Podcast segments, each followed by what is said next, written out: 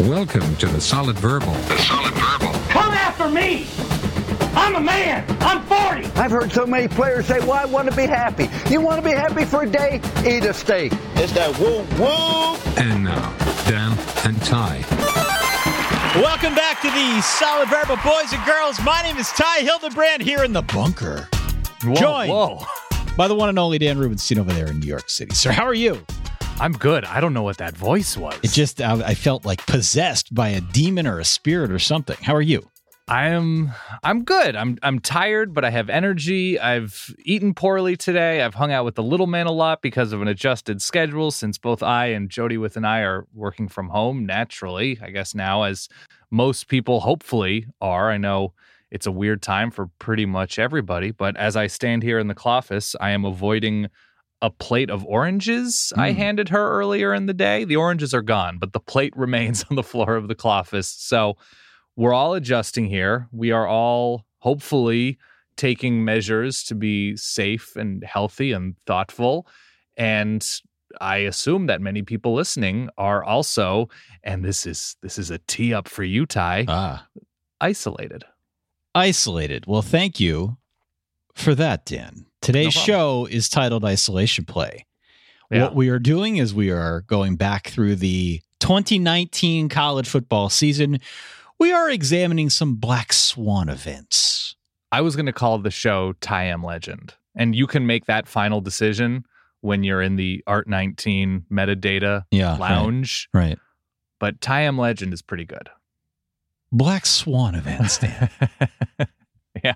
And we're going to examine did they occur in isolation, i.e., probably won't happen again, or did they not occur in isolation? Is it something we might see moving forward? So we got a bunch of responses from the Verballerhood out there on Twitter and Reddit, which we're going to Yeah. go through. Also made up a few of our own, which I think are pretty good. I have one that I'm very excited to talk about with you. I, think you know which one that is. Yeah. I'm generally the one who starts our Google Doc, and I will come up with topics and whether if it's a q&a i will cut and paste all their copy paste all of the questions that we've gotten from twitter or reddit or instagram or whatever and then you jump in and make adjustments and reorder things and add subtract whatever you come in and you Right. rod beckett ty you I do. really close it out I do. Yeah. um, and sorry, I was also listening to ACDC recently, and uh, Mm. Hell's Bells came on, and I started thinking about '90s closers. And Sure. really, a lot of goatees there. As one Anyway, does. Yeah. Yeah. Um, you really took you spearheaded the effort for these isolated incidents of 2019. And uh, as you mentioned, we are going to figure out if the, this 2019 occurrence, whether it was a single game, a single player, uh, a team season, is an isolated experience or if it's something that we should expect more of moving forward. And for that, I say, thanks, Ty. You're a hell of a guy. Well, thank you, Daniel. I appreciate that very That's it. much. Yeah. Um, okay, as you said at the top, we have been doing this thing on Instagram. If you are an Instagram user, if you want to be an Instagram user, you can follow us at Solid Verbal. We've been doing daily dispatches from our respective residences. Mm-hmm. Everyone again in the same boat here, trying to establish a new normal. Starved, we presume, for college football or just weird content. Sure. And so here we are to try and fill that void a little bit more. I've been doing about 10, 15 minutes a day on the IG Live around 5 p.m. Every Mhm. day. Again, we're at Solid Verbal, Instagram.com slash Solid Verbal. If you want to partake in the festivities, we'll be there. We're going to be here for probably quite some time. So we would encourage you all, if you like the show, come on by, partake in the madness with us. Also follow us on Facebook and Twitter as well. And so many of our responses today are Black Swan events, our Tyam legend hmm. responses came via the subreddit at solidverbal.reddit.com. Our good friend Peter does a marvelous job over there keeping the conversation going long after the final bell, Dan. Did I miss anything or shall we dance? No, I think this makes me a, a what a loyal and trusted German Shepherd. Yes. If it's of course. Ty Am Legend. Also, I totally forgot Troy Percival existed. Troy Percival, yes. That's all I have. I'm looking at a list of career leaders and saves, and he has more than you think. Let's start here. This Okay. one from Josiah on Twitter. Yeah. Did it occur in isolation? Did it not occur in isolation? Alabama missing the playoffs, Daniel. What say you? No. uh I don't know how deeply you want to get into this unless you see a very clear and present danger to Alabama's playoff hopes moving forward. They bring in the number one quarterback of this class in Bryce Young. Presumably, Mac Jones has at least a, a hold on the job for the, the time being at quarterback, but the talent level is still extremely high. They managed to keep Sark, who called an all time, all time offense in terms of scoring efficiency for the Tide in 2019. I am not terribly worried about Alabama as a playoff contender, even if they they fell short this year, especially when Tua went down. He, Yeah, he of course right. was the, the signal caller against LSU, and it was Mac Jones who led the the offense against uh, against Auburn in the Iron Bowl. But no, it was a completely isolated uh, phenomenon of Alabama being outside of the playoff conversation towards the end of the year. Can I get hot takes here for a second? I would love that. It's not usually something I do. I'm going to say not in isolation. I'm going to say So- not in isolation, and here's why. It's not based on any real, Yeah. real, you know, factors. But at I some, like that disclaimer. well, it's a hot take. So what the No, hell? I know. Good. You Go know? with your gut. This isn't based on anything other than the fact that at some point the run has to end for Nick Saban. It has to end at some point. Sooner or later, he's going to retire, right? Presumably, Well- he's a normal human with a Yeah. I don't know, a, a normal retirement planned at some point in time. Right. Um, the SEC, I think, is getting better. Certainly on the eastern side of the conference, it's elevating its game. What with Georgia, Florida? Um, I feel like there are a rising number of threats to that crown. Are you taking tonight? Tonight. Are you confident in a team beating Alabama from the East in Atlanta? Am I confident? No, I'm not In, in confident. Jamie Newman in Georgia, Kyle Trask in Florida. uh, I'm more confident, I think, in Florida. Oh, oh that's I mean, it's a, a more proven quarterback situation, but Yeah. okay, continue. Um, I'm also really going to steer hard this year into the whole Scotty Cochran thing. How he was poached away from Alabama. I don't know why I call him Scotty, but you know, Scotty Cochran going over to Georgia now. yeah, I don't know. I just I feel like let, let me just put it here. like a utility infielder. Yeah. Scotty Cochran. Exactly. I think there are more threats to that Alabama pedestal now than there have been at any point in the last five years. And the talent level is absolutely still there. But um, I'm going to take the opposite side of the coin and I'm going to say it is not happening in isolation, that it is something we will see more of over the next couple of years. I mean, I I can be pretty easily talked into just you know give me some sort of give me some sort of tropical cocktail, and I could be talked into Alabama with Tua being the second best team in the country last year. Well, let's not, you know, let's not I let the facts I get do in the way of a good story, State's Dan. Come on. 2019. I know. Um. So yeah, well, I I guess we disagree early on. We disagree early. Coming Next out hot here. Scotty too hotty. Okay. Yeah. This one comes to us from a good friend Dan over on Twitter. Okay. Oh yeah, Klobuchar. He says Minnesota being a top 15 caliber team in Yeah. isolation, not in isolation. So, w- what I would say to this is that the offense is again loaded. They did lose Kirk Ciarrocca to Mhm. Penn State, but otherwise they bring back most of their offensive skill talent, which is which is good. This will be a test though for PJ Fleck because the defense is going to be in rebuild mode, particularly in the front seven. The schedule I think is favorable enough that they could make another run at being again top 15 caliber, but suffice to say Minnesota rising up to win what 11 games this past year Yeah, 10 was- two plus the bowl. Yeah. was a huge story and um likely one that we're going to hear more about or the prospects about which we'll hear more when we enter into the 2020 season or get closer to that again assuming there is one so where do you stand on this one So I, I'm not looking at this exercise strictly as a 2020 viewpoint. I, it's much more big picture to me, but it, you know, your mileage may vary. I am buying Minnesota as a top 15 ish team and do not think 2019 was an isolated incident. And I'll tell you why, Ty, because that's what we're doing here today. Please tell me why. I like how they replaced Kirk Ciarrocca with Mike Sanford, your guy. Yep. Did a, did a very nice job as a coordinator at a couple different places. So he's calling the offense. Tanner Morgan, at worst, what the sixth best quarterback in the country, fifth, seventh, somewhere in there. Return him. They lose Tyler Johnson, which is a big deal. Defensively, I really like the job Joe Rossi, I think that's how you pronounce it. Joe Rossi has done. He took over a couple years ago as an interim and then did a nice job with that defense last season.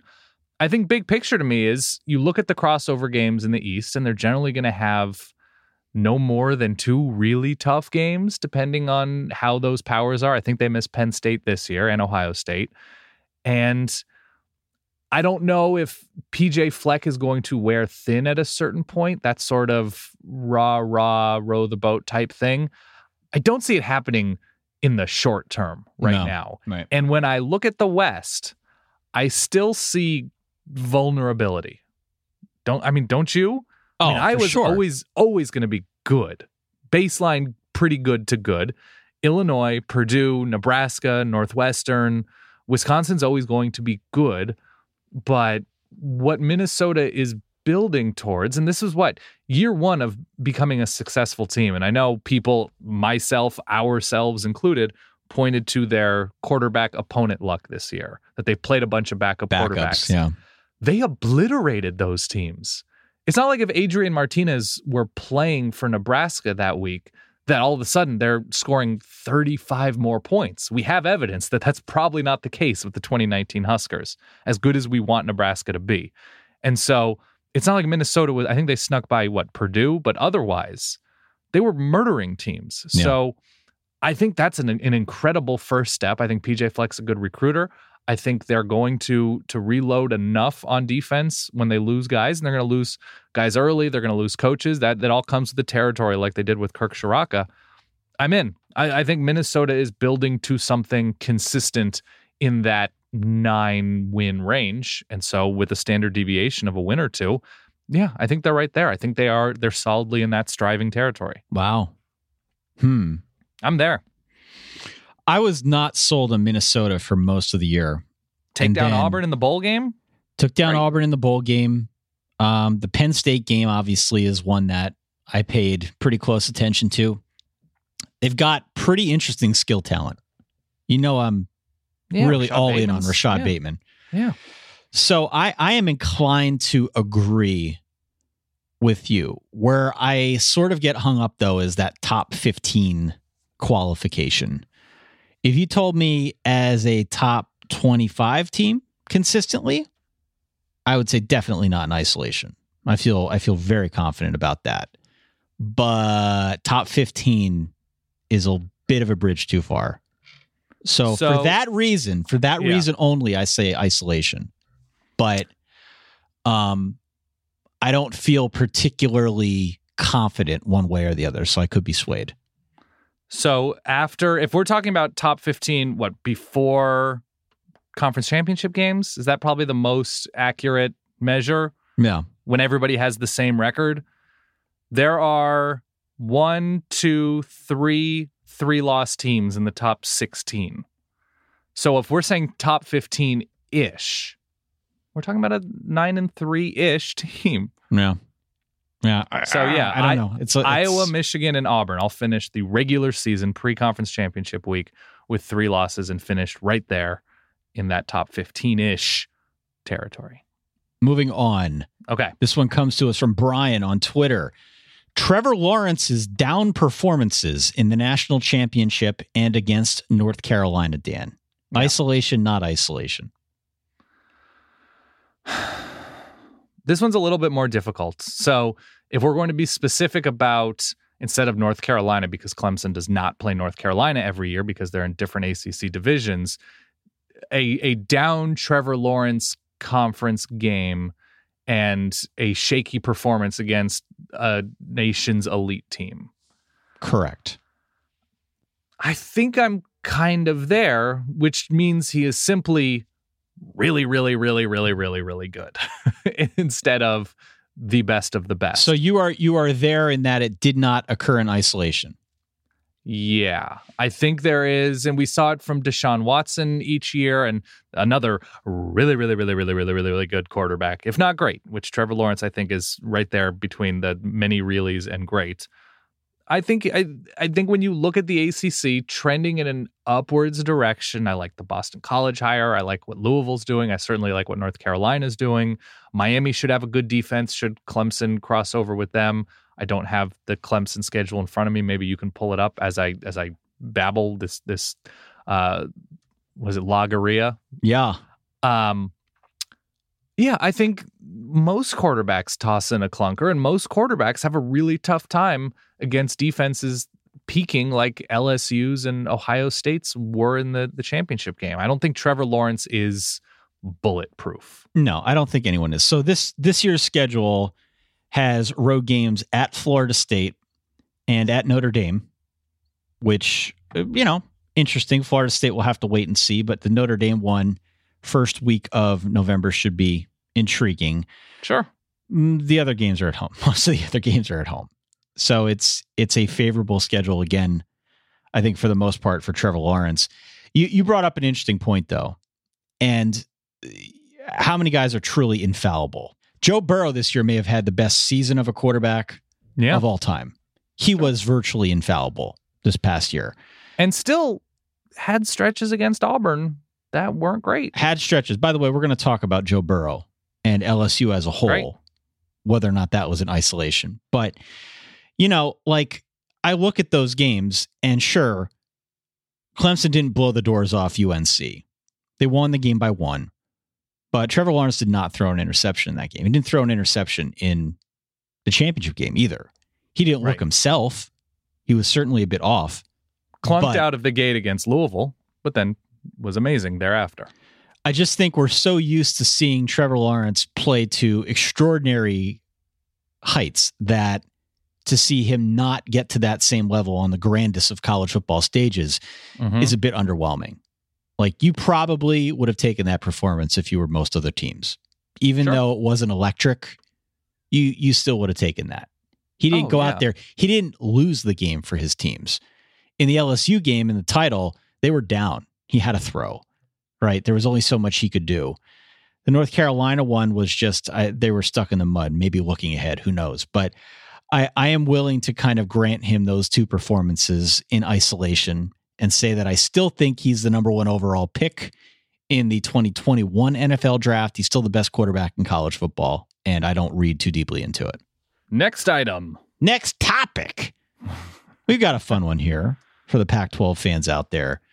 Washington State versus UCLA, the Black Swan event of Black Swan events Yeah. in college football. So you remember at the time that this game took place, UCLA was very down on its luck. It was not Sure. it was not seeming as if things were going to go in Chip Kelly's direction. And in large part they didn't. But this game kind of came out of left field in that UCLA put up 67 points, won a wild shootout game, 67 to 63 over Wazoo, Dan. Yes. This one comes to us from Max on Twitter. Um, so look, anytime you've got a game with the 130 total points, I think that's sort of in isolation. Like that is not Good something that math, we by the see. way. Oh, thank you. That we see a whole lot of. But um, I guess UCLA scoring 67 points is that something that occurs in isolation? Yeah, actually, I wasn't even thinking about it like that. I was thinking about it in terms of could these defenses be similarly awful in 2020 and beyond? My answer to that is yes. Yes. So I, I would say that it's not isolated. That degree of points, though, yeah, it does hinge on UCLA's offense, which I think will continue to improve. So I'm going to say not isolated. In terms of the wild variance of a season, UCLA should have it once again. They finished the year keeping Cal under 30, allowing 52 and 49 on the road to USC and Utah.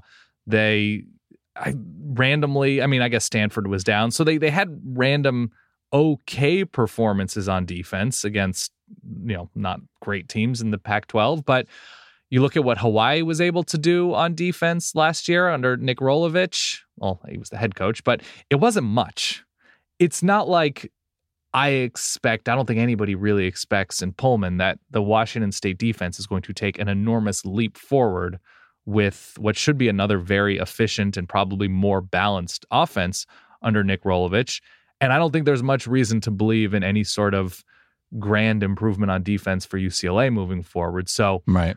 I'm going to say there is a very good chance that if we see an absolutely bonkers late night Pac 12 game with 100 plus total points scored, that there's a good chance that it involves either or both of UCLA and Washington State Okay. once again. I don't have a strong point to counter yours.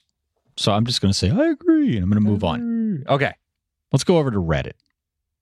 This one comes to us about our boy, Mikhail Cunningham from Yeah. Louisville, about Scott Satterfeld. The text of this post here. Satterfield, as it were. What did I say? Feld. I like that though. Your mind's on the Oregon strength and conditioning program. Continue. What an incredible turnaround in one season from a program in the dumps. Satterfield and Cunningham could be really special together in a totally vulnerable conference, minus the big orange tiger. So, okay, we're talking about Louisville. We're talking about their seven and five season. We're talking about whether or not it happened in isolation, I guess. So, Yeah, let's, this- let's break down what this means. yeah, let's let's try to figure this out. Is this something that you felt was a fluke? I guess is how I'll phrase it. So, what I suppose Louisville is hoping for, Louisville, No. is to be a more southern Minnesota with Southern Minnesota. Okay. southern Minnesota. In that, I don't have Louisville schedule in front of me, but uh, whoever submitted this says and claims there are only two definite losses. there are the only two. 2020 Yeah, that's me. Two definite losses. So Oh, I. Okay. I I looked at the schedule, and it I think is pretty favorable for Louisville. The two losses that I am just giving them right out of the chute Mhm. are at Clemson second week of the year. They'll fight him, but at Clemson second week of the year, I think's a loss. Mhm. And um, I think at Notre Dame, second to last week of the year. But otherwise, you know, like the schedule isn't easy, but it's not the kind that jumps out at me and says, wow, this is impossible. Like you can win on the road at Syracuse and at Boston College. You can win at home against Florida State because Florida State's in transition. Virginia Tech at home is a tough game, but it is at home, so I think it's doable. At Virginia, who knows? Wake Forest, uh, you can win that game. Can you beat Kentucky at home? Had a rough time with the Cats last year, Tyler. Had a rough time last year, but can you beat Kentucky at home? Yeah, you can beat Kentucky at home. So I like it's not an impossible schedule. So it's there for him again. Um, I am going to say that until proven otherwise, I think Louisville is probably going to stay around where they are. And that's has nothing to do with, and I don't know if it's this was intended. It has nothing to do with Mikhail Cunningham and Scott Satterfield. I think as a combination, the fireworks between them and what that offense could be was not an isolated incident in 2019. I think we should see more of that over the next year or two years, hopefully, if we get that much from Mikhail Cunningham. What I'm worried about is that defense was god awful last year. Mhm. Now, it's year one or year zero, as it were, with how low they fell under Bobby Petrino. Scott Satterfield always had a very good eye and had a very good plan and idea for what he wanted from his App State defenses, and he had a good eye for coordinators.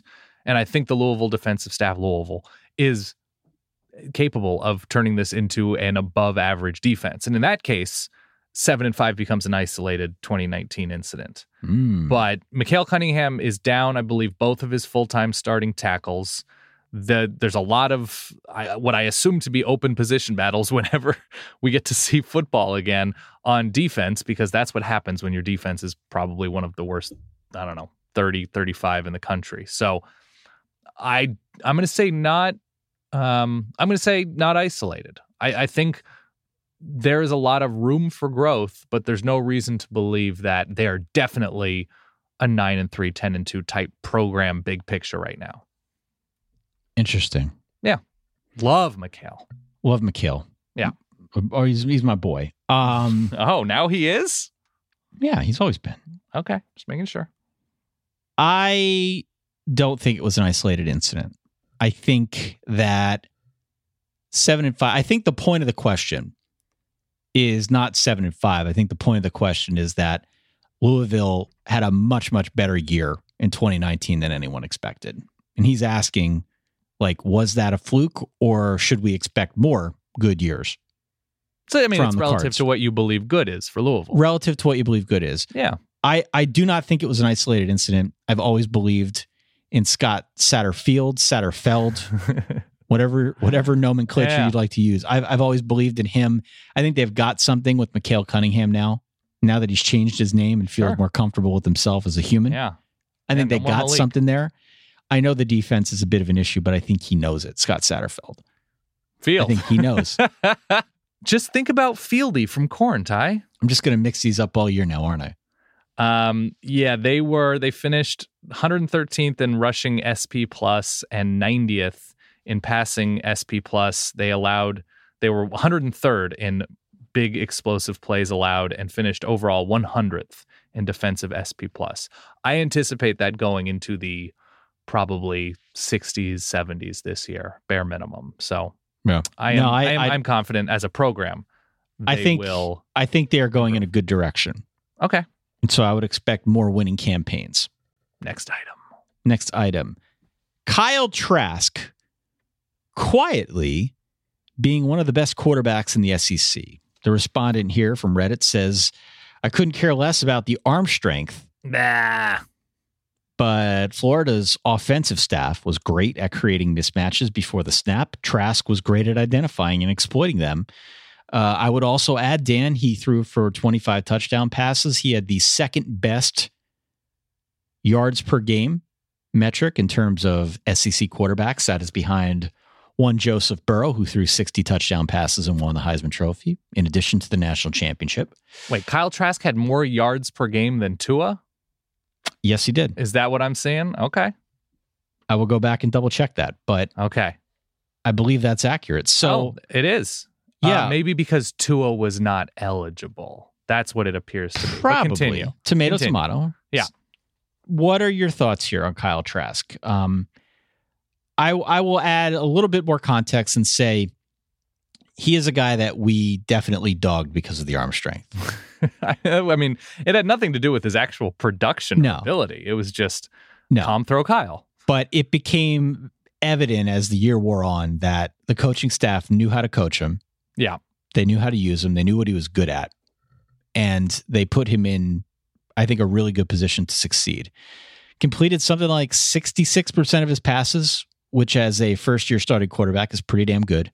Yeah. And, um, you know, Felipe Franks is transferring, which tells you a lot about where the state of the quarterback position is headed in 2020 for Florida. So it they certainly believe in him. Felipe Franks obviously believes in him, and um, the numbers are there to support him as being a very good quarterback in 2019. So, um, if I'm to try to interpret this correctly, the isolated part of the Kyle Trask 2019 is that it was very quiet, and Tua did finish with I think 60 more yards per game, but was just not eligible because he only played in I think nine games. Um, so even still, that's there. It's fine. Kyle Trask had a good year. He's full on good.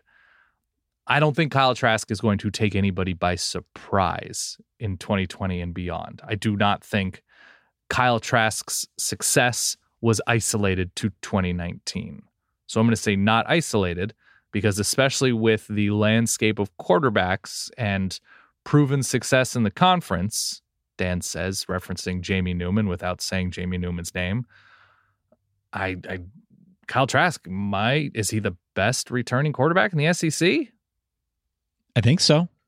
Yeah, I mean, there's Mac Jones, Jamie Newman. We'll see what happens in that Georgia system. I don't think it's anybody else in the East. Uh, I I think Kellen Mond is fine. Alabama fans always seem to be a little bit scared of him, but yeah, I'm. I think I, I don't think there's anything underrated about Kyle Trask anymore. No, I, I So tend to say not agree. isolated. I tend to agree. I don't think it's an isolation either. I think Earl- he's properly rated. Yeah, earlier in the year I would have said isolation.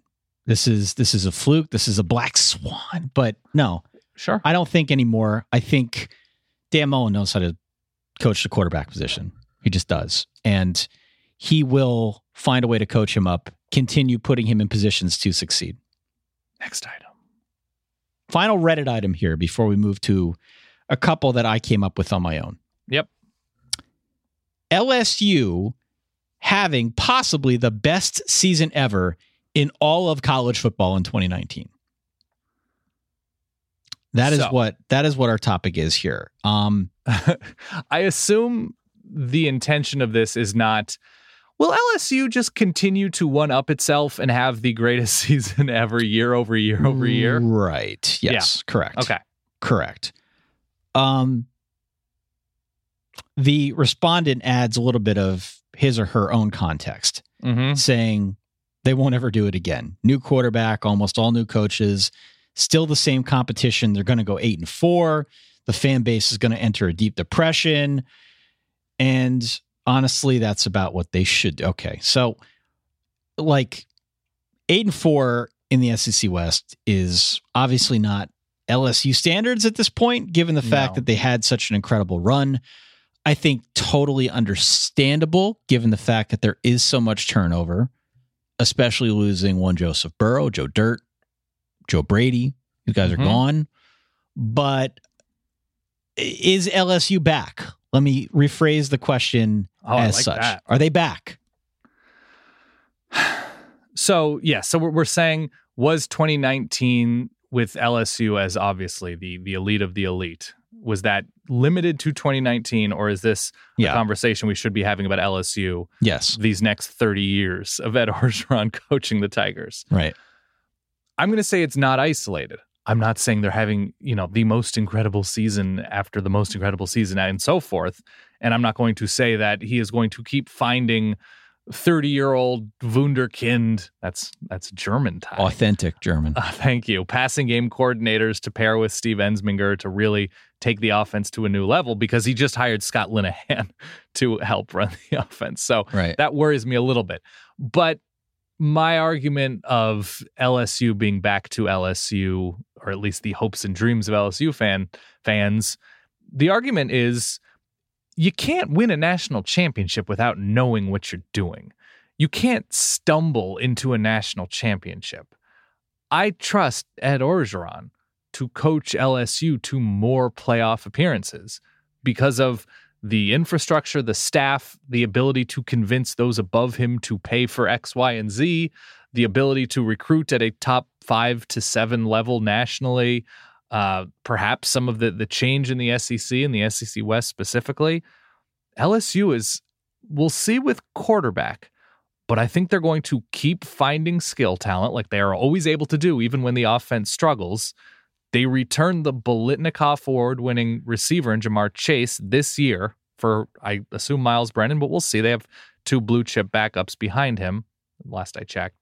And there is so much about an ability to hire, to maintain, to to sort of install and maintain a culture that I think Ed Orgeron has done at LSU. It would surprise me if we're not talking about LSU as a playoff contender deep into November most years. Yeah, uh, the the interesting, I think, transformation on the LSU side came from Ed Orgeron recognizing that he needed to fix the offense and being savvy enough to go out and find a way to do it. Sure. You know, like we've heard that same line year in and year out. It's part of the reason we both were very skeptical about this past season being LSU's year. Mhm. Clearly, Ed Orgeron figured something out. Clearly, he spotted a deficiency. He knew enough to go out there and fix it, fill the void. So, at least in that sense, I think he grew as a coach, and that should make LSU fans very excited. What they saw this past year was to some extent an anomaly. I don't know if you're ever going to have another quarterback put in the kind of season that Joe Burrow did. That might be in isolation. That was And- truly one of the great seasons in college football history. It's just not a reasonable expectation year in and year out.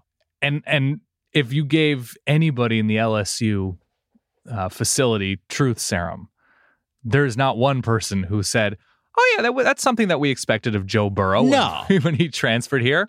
We saw that potential. We nobody saw that ceiling. Hey, nobody saw that. You didn't even see it after the 2018 season. for sure. We saw a quarterback in Joe Burrow who was very good in big spots, but wasn't nearly the caliber quarterback we saw in 2019. He's going to be the first pick in the 2020 draft.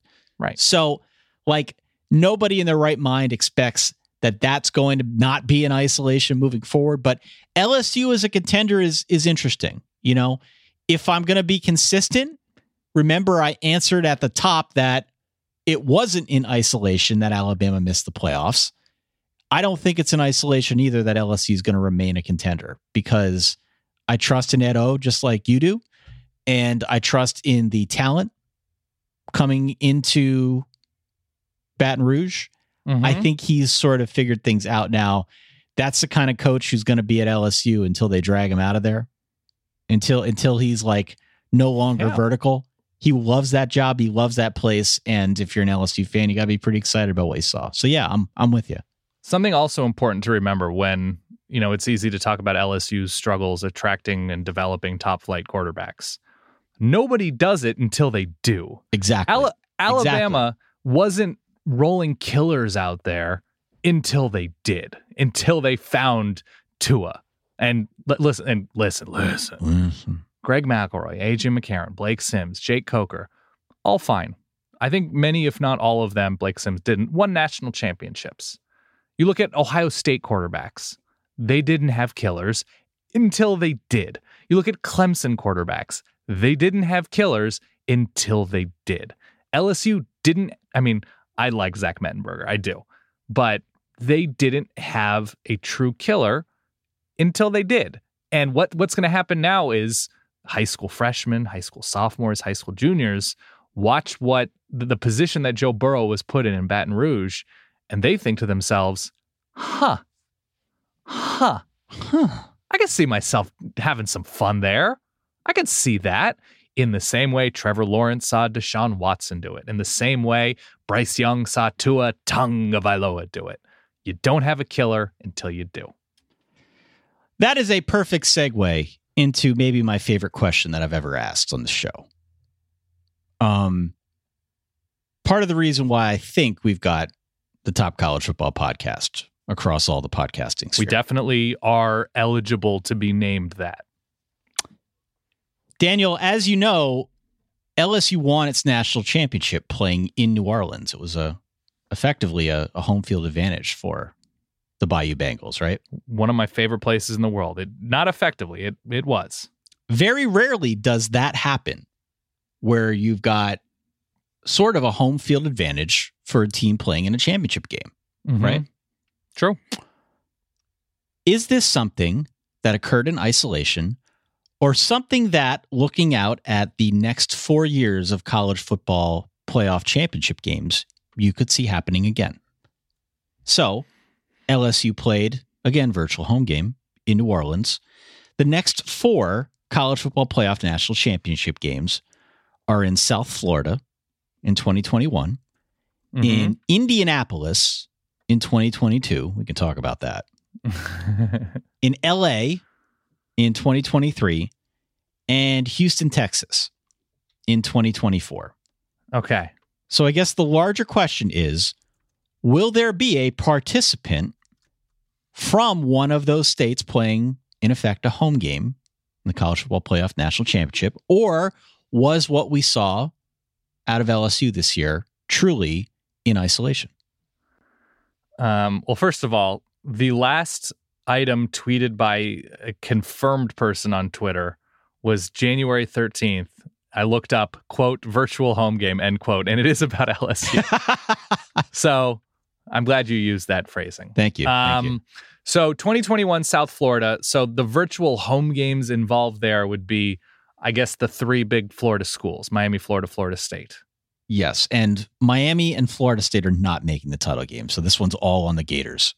It's all on the Gators, and by South Florida, I assume the game is in Miami. It's not In Miami, necessarily that close to Gainesville, right? but I, I guess relatively speaking, I'm going to say so. This is 2021 for the 2020 season. Tw- yeah, right. Right. Okay. So this is early January 2021, not the 2021 season itself. Correct. Um, I'm going to say no for 2021. Indianapolis 2022, I'll defer to you since I suppose, and I know some Midwestern cities are closer than we realize to each other, but Indiana, Notre Dame, Purdue, and Indiana State. I don't know. I, it uh, would be Notre Dame in all. It would be. Notre Dame, most likely, yes. Um, 2023 Los Angeles, UCLA, USC. Yeah, I don't think you can call Bay Area schools virtual home game. Um, and neither of the Bay Area major schools are going to go. Uh, I don't. Arizona schools are closer than you realize, I suppose, but no. 2024 in Houston is the one that I'm I'm building to. Will Texas be back in the Why is 2023? Texas the home? It's Texas A&M. Well, Texas A&M is is truly the home game. That's the home game of all home games. The distance from Baton Rouge to Houston, Ty, I think you are. Uh, so it's 268 miles, Okay. four hour drive. The distance from Austin to Houston, I imagine it's shorter, but I don't think it's that much shorter. 162 miles, about 100 miles closer. So certainly closer Baton Rouge, I think, than Dallas, right? For TCU, SMU. Okay. Okay. So Dallas to Houston is 239. So it's right around the same as Baton Rouge. So I'm going to say, because of the number of Louisiana and New Orleans transplants that currently live in Houston, I would say, I am saying, that an LSU national championship appearance in Houston is a virtual home game. Okay. So between LSU, A&M, and Texas, three teams that recruited a high level. Yeah, I'm going to say that's not likely, but it's in the realm of possibility. Sure. I think it happened in isolation. This is so hard to do. So hard to do. How many Super Bowls have we looked at and said, "Wow, we could see it happening where it's a home game and it never is." This is Isn't, so isn't it going to happen for Tampa Tom this year in the NFL? no, they have no defense. Really? no I defense. idea. Okay. So it's like so hard of a thing to have happen. I just I on paper now a couple years um in the future, sure, it's a possibility, but this almost never happens. I say in isolation. I would love to go out to LA in 2023 and Houston in 2024. And I, I have no interest in probably going to the games, but eating and doing shows from there, maybe a live show or two. Yeah, okay. So I'm still enthusiastic about the possibility. I have two more here, Dan. All right, let's do them. Simply Baylor's 11 win season.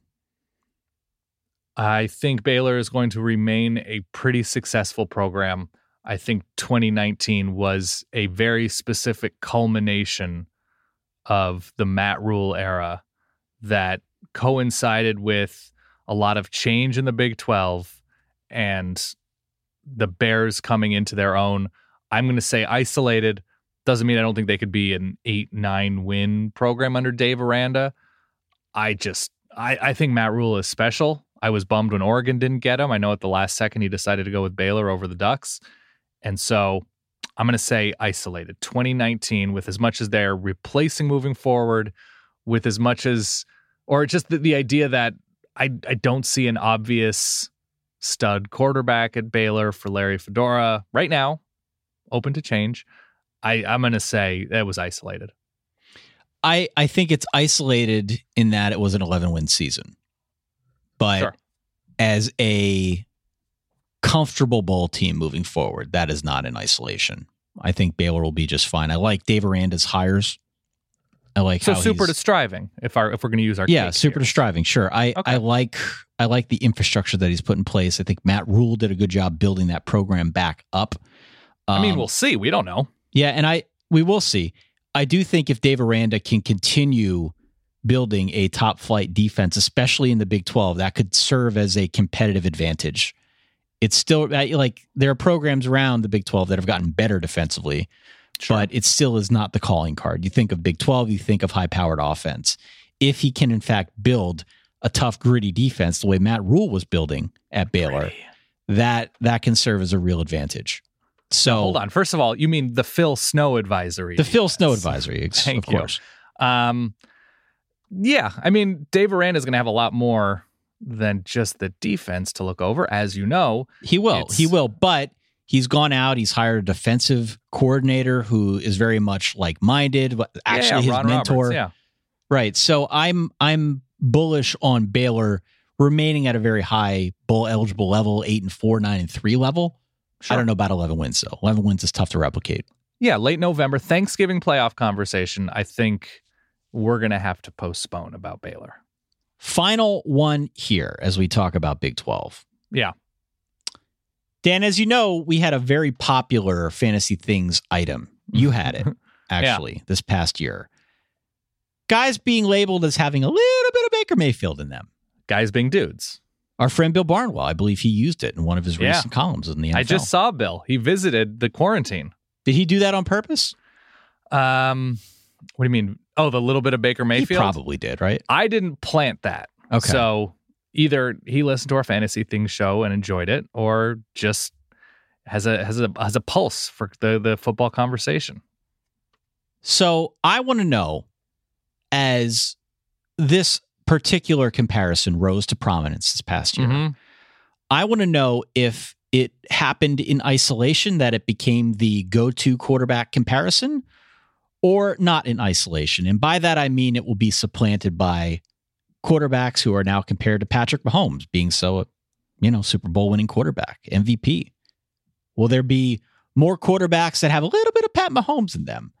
Or Right. more quarterbacks that have a little bit of Kyler Murray in them? Or maybe even Tim Tebow for a throwback. What do you think will be the go to quarterback comparison? Will it be Baker Mayfield still, or will it slowly shift to someone like Patrick Mahomes? So I don't think it'll be Baker Mayfield because that was coming on the heels of him having a Heisman year and then a really promising rookie year in the NFL. Okay. And then I he didn't play as well this past year, right? no, no. What I- about I- what about Joe Burrow? I think you could see comparisons to the the sort of path Joe, Joe Burrow took, where like he it didn't work out at his original backup school and school where he was a backup, and then maybe a school hire a new coach, and they. I don't think Joe Burrow has that same sort of because Baker Mayfield was a known high quality quarterback in college for so long that people became aware of him as both a quarterback and as a personality and you know he's fiery and frisky whatever planting the flag that you know his teammates rally around him i don't know if there is a specific all-encompassing quarterback that is going to get baker mayfield-esque comparisons like not kyler murray not you know t- has tim tebow did in years past patrick mahomes maybe if a guy is sort of scrambling to buy time and has an absolute cannon for an arm but even still, Patrick Mahomes is a pretty like, subdued guy, right? Right. just sort of happy and uh, is seems pretty chill personality wise. So I don't know who that would be. Trevor Lawrence is just sort of on an even keel. Tua didn't have a huge personality on the field. Celebrating, but nothing crazy like Baker Mayfield. So I don't know who that who that that you know that flag is uh, that that has been planted. That this is the next type of guy. This is the next guy to be this type of guy on the football field, grabbing his crotch, planting flags, doing what, playing in an intramural game. Just that type of over the topness. I don't know who that is. Who is it? I don't know. Who are the returning really impressive quarterbacks or that are just leaving quarterbacks? Justin Herbert's not that Justin guy. Herbert. I mean, you could have a little bit of Sam Howell. I don't know if he's quite got no, not yet. No. the heights of Baker Mayfield, but Sam Howell has been interesting. He was a freshman. He had a great campaign. It's got a little bit of Jordan Love to him. A little bit of yeah, exactly. Like it's it's really tough to find that guy, which is why I asked the question: Has anyone Right. supplanted Baker Mayfield? I think we've heard about Patrick Mahomes and we've heard about others in the past. I actually think the comparison, if we're going to stick with that particular formula, is Okay. we're going to hear less about a little bit of Baker Mayfield and we're going to hear more about a little bit of Joe Brady as it relates to rising, highly thought of assistant okay. coaches. That's what we're going to hear more of. Yeah, I think I'm I'm on that same page because I'm looking right now at the the most efficient quarterbacks, and they're either good, but we don't have a sense for their personality nationally. We saw Baker Mayfield in the playoff. We saw Baker Mayfield against Ohio State a couple times. I yeah, I don't I don't see that type of insta fame and personality recognition from from these names. So I, I don't think it's going to be a good offseason for a little bit kind of thing. Fair Sorry. enough. Fair so enough. isolated. Baker Mayfield is his own energy source. I think that's right. That's it. I think that's what we're saying. Yeah. Baker Mayfield is cold fusion. There it is. Yeah. All right. Well, this Any has been other fun. No, that's all I got. That's all I got for now. Um, okay. write in to solidverbal at gmail.com. Let us know your isolation, not isolation plays. We'd love to talk more about these. I think this is a fun topic. And certainly, as we're going to remain in isolation forevermore, it is something we could revisit as part of a volume two, if you're open Have you been it. working out? Me? No. Yeah. Going for runs or some sort No, of I know it looks it. exercise indoors. I know the video that we've, I know it looks it, but it's just the it's not jaw the is case. unbelievable. Yeah. Okay. not the case. I have on and off. I'm not nearly as good as I should be. I would like to. I need to do more of it, but I just, you know, I haven't been able. I'm going to leave you with this, Ty, Please. before you you go on to probably more important things. Uh, for the first time in my life, I am tasked with the sole responsibility of a very small human. Mhm. Uh, normally, we have childcare for the solid baby, solid toddler, but we don't because of the the quarantine isolation. Is he now the So- solid toddler? I, I don't know what I mean. A toddler toddles and sort of walks along and walks around, whereas the solid son only does that with furniture right so he's he's one, right? He's a little bit over one. A little o- older than one.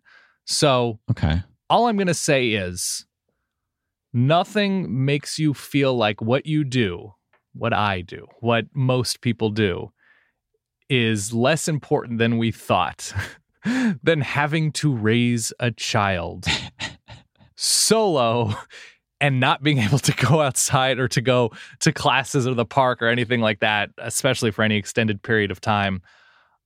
I, I know there have been talks of stim, stimuli, stimuluses, stimuli.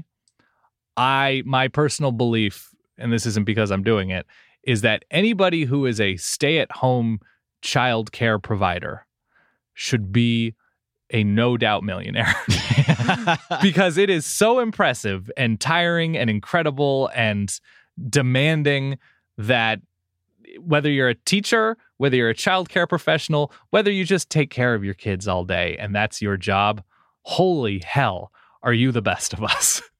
holy hell. That's all. That's all. And it's been three days. so this is your Jordan. Three days. This is your Jordan flu podcast, is what this is. Yeah, I it's essentially that, but also, you know, the there's like a meme where it's like watches movie once and then is suddenly fully Yeah. that's how I am now with Okay.